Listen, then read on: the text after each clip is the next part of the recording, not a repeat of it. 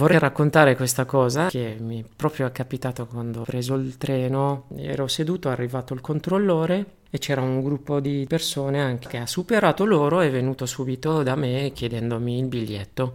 Ho visto che tutti avevano questo sguardo su di me e quindi mi sono sentito per un attimo straniero.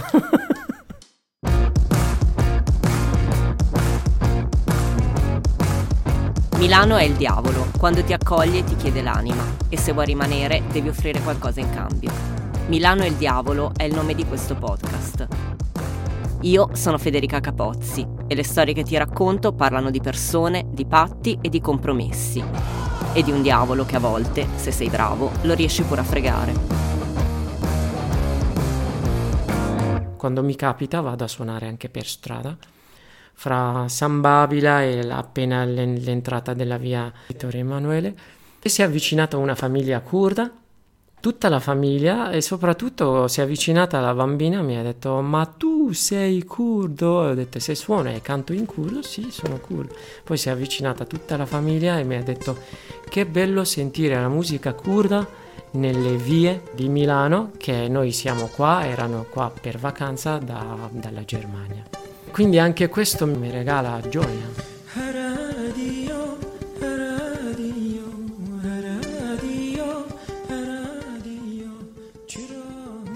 Questa storia si apre così, con un uomo che suona per strada, in centro a Milano.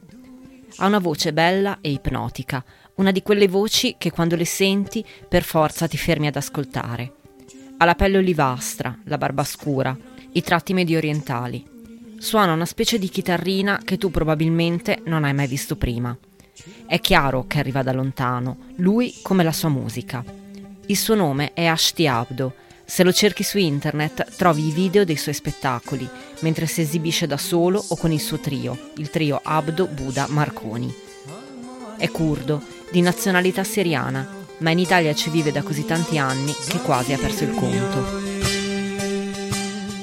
Sono nato ad Aleppo, cresciuto ad Afrin, nelle zone kurde. Afrin, che adesso è occupata dalla Turchia, dai jihadisti islamisti. Io sono da una mamma araba e un padre curdo, quindi ho vissuto queste due culture diverse.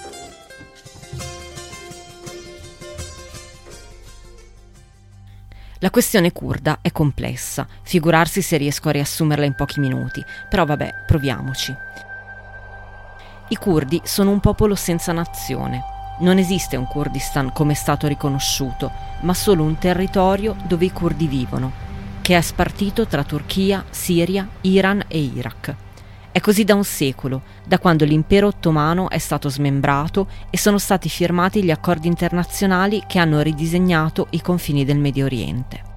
Dunque, i curdi sono stati di fatto divisi, distribuiti come le carte di un mazzo. E non si può dire che siano stati trattati con riguardo. La loro identità è stata regolarmente negata, la loro cultura osteggiata. L'idea è sempre stata quella di diluirli con la popolazione dello Stato al quale sono stati assegnati. Sono stati repressi, e tuttora lo sono, a tratti apertamente perseguitati. Come quando, tanto per dirne una, nel 1962 120.000 curdi siriani sono stati privati della cittadinanza e si sono ritrovati apolidi da un giorno all'altro, senza poter votare, viaggiare, possedere una casa o sposarsi, insomma fare tutte quelle cose che fanno parte della vita normale. I curdi sono sempre, lo sono ancora, sono sempre stati perseguitati. Minoranza no, perché eravamo oltre 40 milioni. Adesso purtroppo anche con il terremoto che ha colpito il Kurdistan tanta gente è rimasta purtroppo sotto il disastro. Non è mai parlato di curdi a scuola. Noi abbiamo studiato i protagonisti che hanno fatto parte della rivoluzione siriana, tipo Ibrahim Hanano era curdo, ma dicevano sempre che era arabo. Io mi sento siriano quando sono partito dalla Siria. Dentro di me dicevo: ho tradito il mio paese perché l'ho lasciato, anche se non sono siriano, però ho sempre studiato in arabo perché era anche proibito parlare in curdo. Quindi sì, quando ti presenti magari dici io sono curdo della Siria e la risposta arriva e ovviamente un pochino fa male. Curdo della Siria, ma che passaporto hai? Ho il passaporto siriano. Ah, allora sei siriano.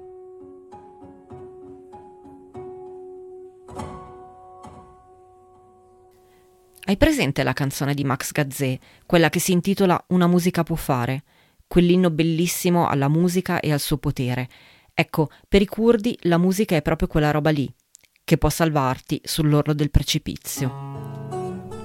Noi abbiamo questa tradizione, in Siria, in Kurdistan ci sono i barbieri dove la maggior parte dei barbieri suonano questo strumento e anche lo vendono.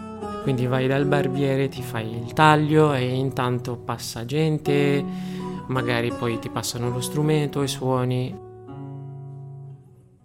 Sempre cantando e raccontando delle storie oralmente che siamo riusciti anche a salvare la cultura curda, perché succedeva quando invadevano città curde, bruciavano tutto. Ashti la musica la scopre da giovanissimo, se ne innamora come altri si innamorano del disegno o delle parole. Suo fratello e suo cugino condividono la stessa passione ed è insieme a loro che inizia a strimpellare, ma nessuno lo prende troppo sul serio, né i genitori né i suoi compagni di suonate. Mio cugino veniva a casa con lo strumento tradizionale del Kurdistan, che noi lo chiamiamo tanbur con la M, oppure tanbur con la N, con le corde, molto simile al mandolino. Insomma, e strimpellavo, di più cantavo, ho scoperto la mia voce cantando per far addormentare mia sorella. Purtroppo nella nostra famiglia mio padre e ovviamente mia mamma guardava il lato della musica e un lato di divertimento, di più hobby. Non avevamo sempre lo strumento a casa perché mio padre non ce l'aveva mai comprato. Mio cugino suonava la tastiera con mio fratello e quando loro suonavano io già nella mia mente giravano delle melodie e volevo partecipare, ma mi hanno lasciato sempre spinto a parte dicendo no, tu stai lontano, non sai suonare, non sai niente di musica. Questa cosa anche mi ha fatto tanto male.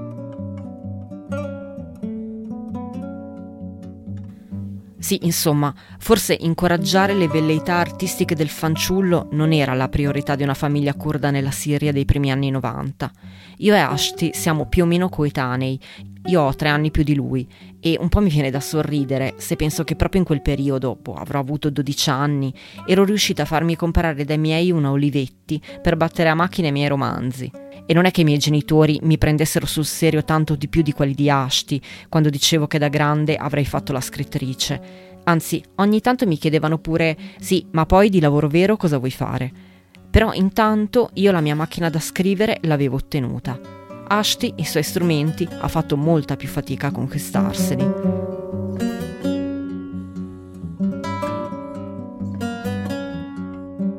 Dopo il servizio militare ho deciso di andare via per diversi motivi, con la testa ben precisa che vorrei anche continuare la musica.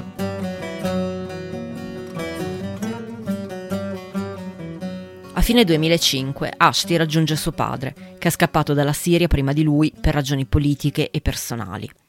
Già da qualche tempo vive a Lodi, dove lavora in fabbrica. Sulla carta, quindi, dovrebbe tutto essere piuttosto facile per il nuovo arrivato. Non è da solo, ha i documenti in regola, un lavoro che lo aspetta nella stessa fabbrica di papà. Pacchetto completo, molto più di quanto abbia in mano la maggior parte dei migranti. Solo che Ashti ha un sogno. Quello mica l'ha lasciato in Siria. Lui vuole suonare, non certo passare le sue giornate a spaccarsi la schiena per guadagnare 2 soldi. Peccato che è proprio questo che tutti si aspettano da lui.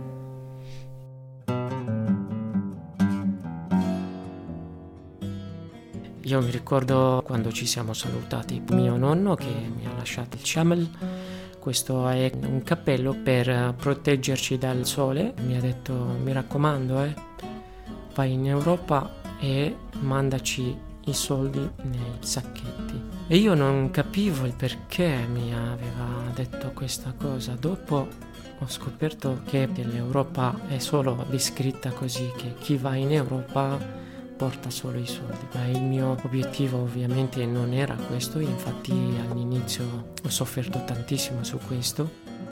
Mio padre spingeva sempre per il lavoro, prima cosa qua in Italia il lavoro, e io arrivando sempre testa in aria, wow, bellissimo, qua trovi di tutto e magari trovi anche la tua strada subito, la musica, ma non era così. Mi ricordo il primo giorno in Italia ho fatto 18 ore di lavoro in fabbrica. E quindi era pesante, non avevamo un orario preciso, sapevamo quando andavamo al lavoro, ma al tornare non c'era un orario preciso. E avevo bisogno di un orario dove potevo finire il lavoro e fare altro. Sono andato avanti diversi anni, mi sono staccato, poi di nuovo sono tornato a quel lavoro perché non riuscivo a trovare un altro lavoro. Poi ad un certo punto ho detto basta.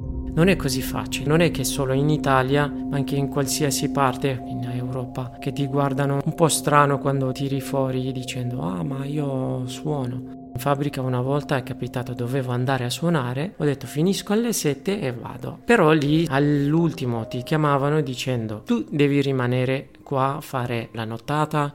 Oppure fare 2 ore in più. Io l'ho detto «Guarda, non posso perché ho un concerto». Questo guarda mi dice «Qua non ci sono concerti, si lavora e basta». Io ho detto «No, io ho un concerto e io devo andare al concerto». E lui mi ha detto «Fai come vuoi, ma sappi che ci sono delle conseguenze».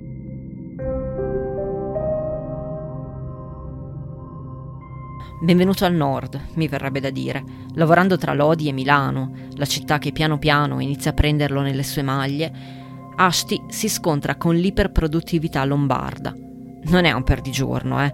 In Siria lavorava sodo per guadagnarsi da vivere. Là però gli restava anche il tempo per la musica. Qui invece sembra che il tempo non basti mai. È uno shock, un cortocircuito culturale per lui, al quale si aggiungono razzismo e diffidenza, l'ordinaria amministrazione di ogni migrante. All'inizio qualsiasi cosa succedeva, tipo facciamo un esempio, vado al bar per prendermi una birretta e forse in quel momento il barista è stanco della giornata, tutto, quindi se mi rispondeva male qualsiasi cosa dice razzista. Quindi sempre con questa cosa, verso gli immigrati sono tutti chiusi. E all'inizio sinceramente sono partito proprio da questo pensiero. Poi, grazie tantissimo anche alla musica, si sono aperte diverse porte, ma portoni proprio. Sono riuscito anche a capire come funziona il mondo qui, perché se rimanevo ancora in quella fabbrica a pensare solo al lavoro, lì l'ambiente era proprio tutto chiuso. Avevano solo il lavoro e casa. Niente apertura al mondo, zero. Avevo proprio paura di questa cosa.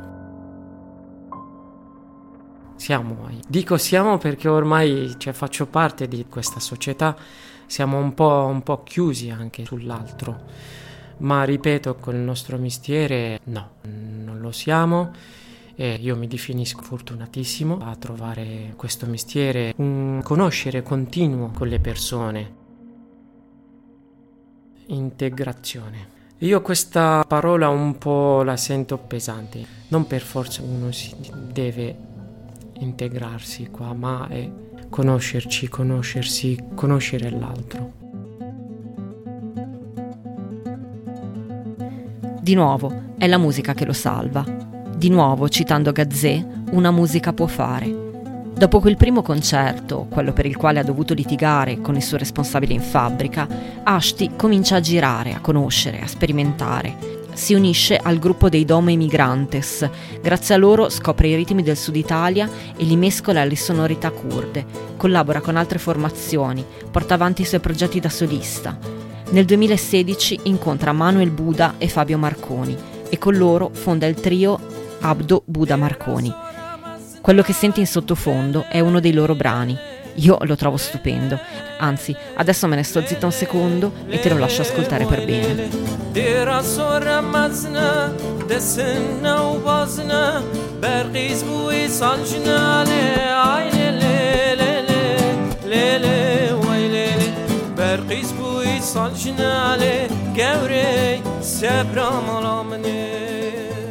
Sono aperto a diverse musiche del mondo e sto scoprendo ancora con tutte queste collaborazioni, ma non ho dimenticato ovviamente la cultura curda.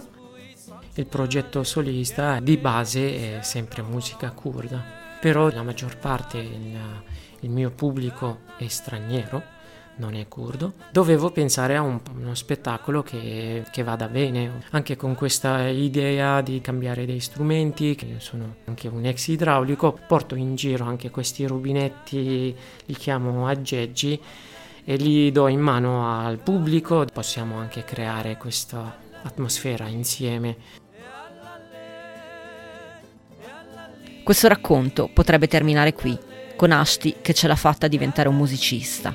Suona a Milano, suona in giro per l'Italia, suona con il trio e da solo. Suona così tanto che a volte è esausto e ha l'agenda che scoppia, come ogni milanese che si rispetti, seppure d'adozione.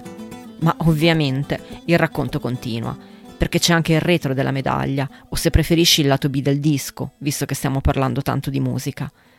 Di fatto, quelle di Ashti non sono solo canzonette. Noi possiamo anche ascoltarla a cuor leggero, mentre ci beviamo una birretta con gli amici a un festival o in un circolo arci, e intanto ci facciamo trasportare lontano da quei ritmi inusuali. Ma in Siria sarebbe un po' diverso suonare quella musica, sarebbe un po' come cantare Bella Ciao a casa di un fascista. È molto forte il messaggio attraverso la musica.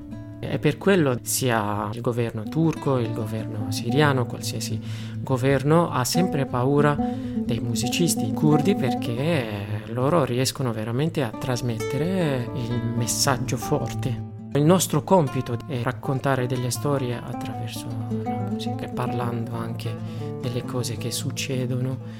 Diverse rivoluzioni sono sempre partite dai curdi. Per me, io lo sento che è molto pericoloso tornare in Siria.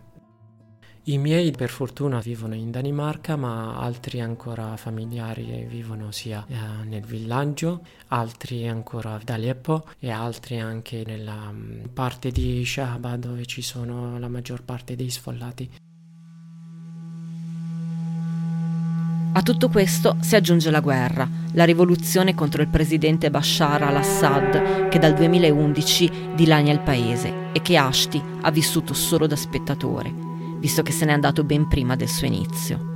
Non c'è bisogno di raccontare qui che la Siria è una polveriera, la sua popolazione allo stremo, gli interessi in gioco così tanti che chissà quando se ne uscirà. Il punto è un altro, il punto è che la Siria non è il primo paese dove uno tornerebbe a vivere, anche se un po' di cuore è ancora là e per forza sanguina. Mi ritengo fortunato che sono sempre lontano da quel casino. Abbiamo perso un carissimo amico curdo, lui veramente ci credeva tantissimo nella rivoluzione. Dal nulla, non sappiamo dove sia stato torturato, ucciso, catturato, non sappiamo nulla. È un caos totale, non si capiva più chi è pro, chi è contro, chi è veramente crede alla rivoluzione, chi è veramente gridava in curdo libertà, azadi, dalla parte degli arabi. Quanto per cento credeva veramente in questa fratellanza? Perché non è detto che per forza noi dovevamo solo prendere il Kurdistan, unire il Kurdistan, no, ma è vivere insieme solo, pacificamente. Fuga, esilio, come vogliamo chiamarlo quello di Ashti? Forse è entrambe le cose, forse nessuna di queste. A me piace pensare che a portarlo qui da noi sia stato soprattutto un sogno, la ricerca del posto giusto nel mondo dove fare la sua musica, quello migliore dove farsi ascoltare. Anche lui, come le altre persone di cui ti racconto in questo podcast, è arrivato a Milano e ha stretto un patto col diavolo, con la nostra città. Lui in realtà a Milano non ci vive, casa sua è ancora a Lodi, ma Milano è il suo centro di gravità, il luogo dove pendola regolarmente per fare le prove con il trio, per i concerti, per molti dei suoi progetti. È il suo palcoscenico, che poi è quello che cercava quando se n'è andato dalla Siria. E come al solito, Milano dà e Milano prende. Milano mi sballa tutto, qua veramente qua bisogna correre. Però il nostro lavoro qui, tutto a Milano, è dove passano diverse culture e ci sono diversi locali, posti, festival. Ho anche un carissimo amico che vive a Rovereto, tra l'altro super musicista curdo, Sarhat Akbal, e lui non è riuscito come me ad andare avanti con la musica. Quindi Milano il diavolo sì, e anche ci regala comunque diverse opportunità. Io ripeto, sono stato molto fortunato, sono riuscito ad arrivare a quello che voglio e quindi ci tengo a dire anche questa cosa per altri che vogliono rimanere qua in Italia. La prima cosa è la lingua italiana, bisogna impararla. E io l'ho scoperta dopo tanti anni. Quando è scoppiato il Covid sono tornato a studiare, ho fatto la terza media italiana e mi ha aiutato tantissimo, ho visto questa diversità dalla prima al dopo. Siamo anche noi il futuro di questo paese, quindi facciamolo crescere insieme e non solo di sentirsi stranieri. La mia fortuna è sempre stata la musica, quindi questi muri, questi confini non li penso più. Lo so bene che non basta la musica a risolvere tutto, sarebbe ingenuo pensarlo. Senz'altro non basta sedare i conflitti e a portare la pace nel mondo, a saziare gli affamati e a guarire i malati. Ma questa storia, dove la musica muove, la musica salva, la musica parla una lingua che tutti capiscono, butta giù i muri e abbatte le frontiere, a me è piaciuta tanto. E mi piace pensare che la musica, a volte, possa sedurre anche il diavolo e un po' addomesticarlo. Milano e il diavolo è una produzione indipendente. Se questo episodio ti è piaciuto, clicca segui, lasciami tante stelline e parlane con i tuoi amici. Milano e il diavolo è anche un work in progress. Se anche tu arrivi da lontano e hai una storia da raccontare, scrivimi all'indirizzo milanoeildiavolo@gmail.com, che ti lascio anche nella descrizione dell'episodio. Oppure scrivimi su Instagram, dove mi trovi come Furbe,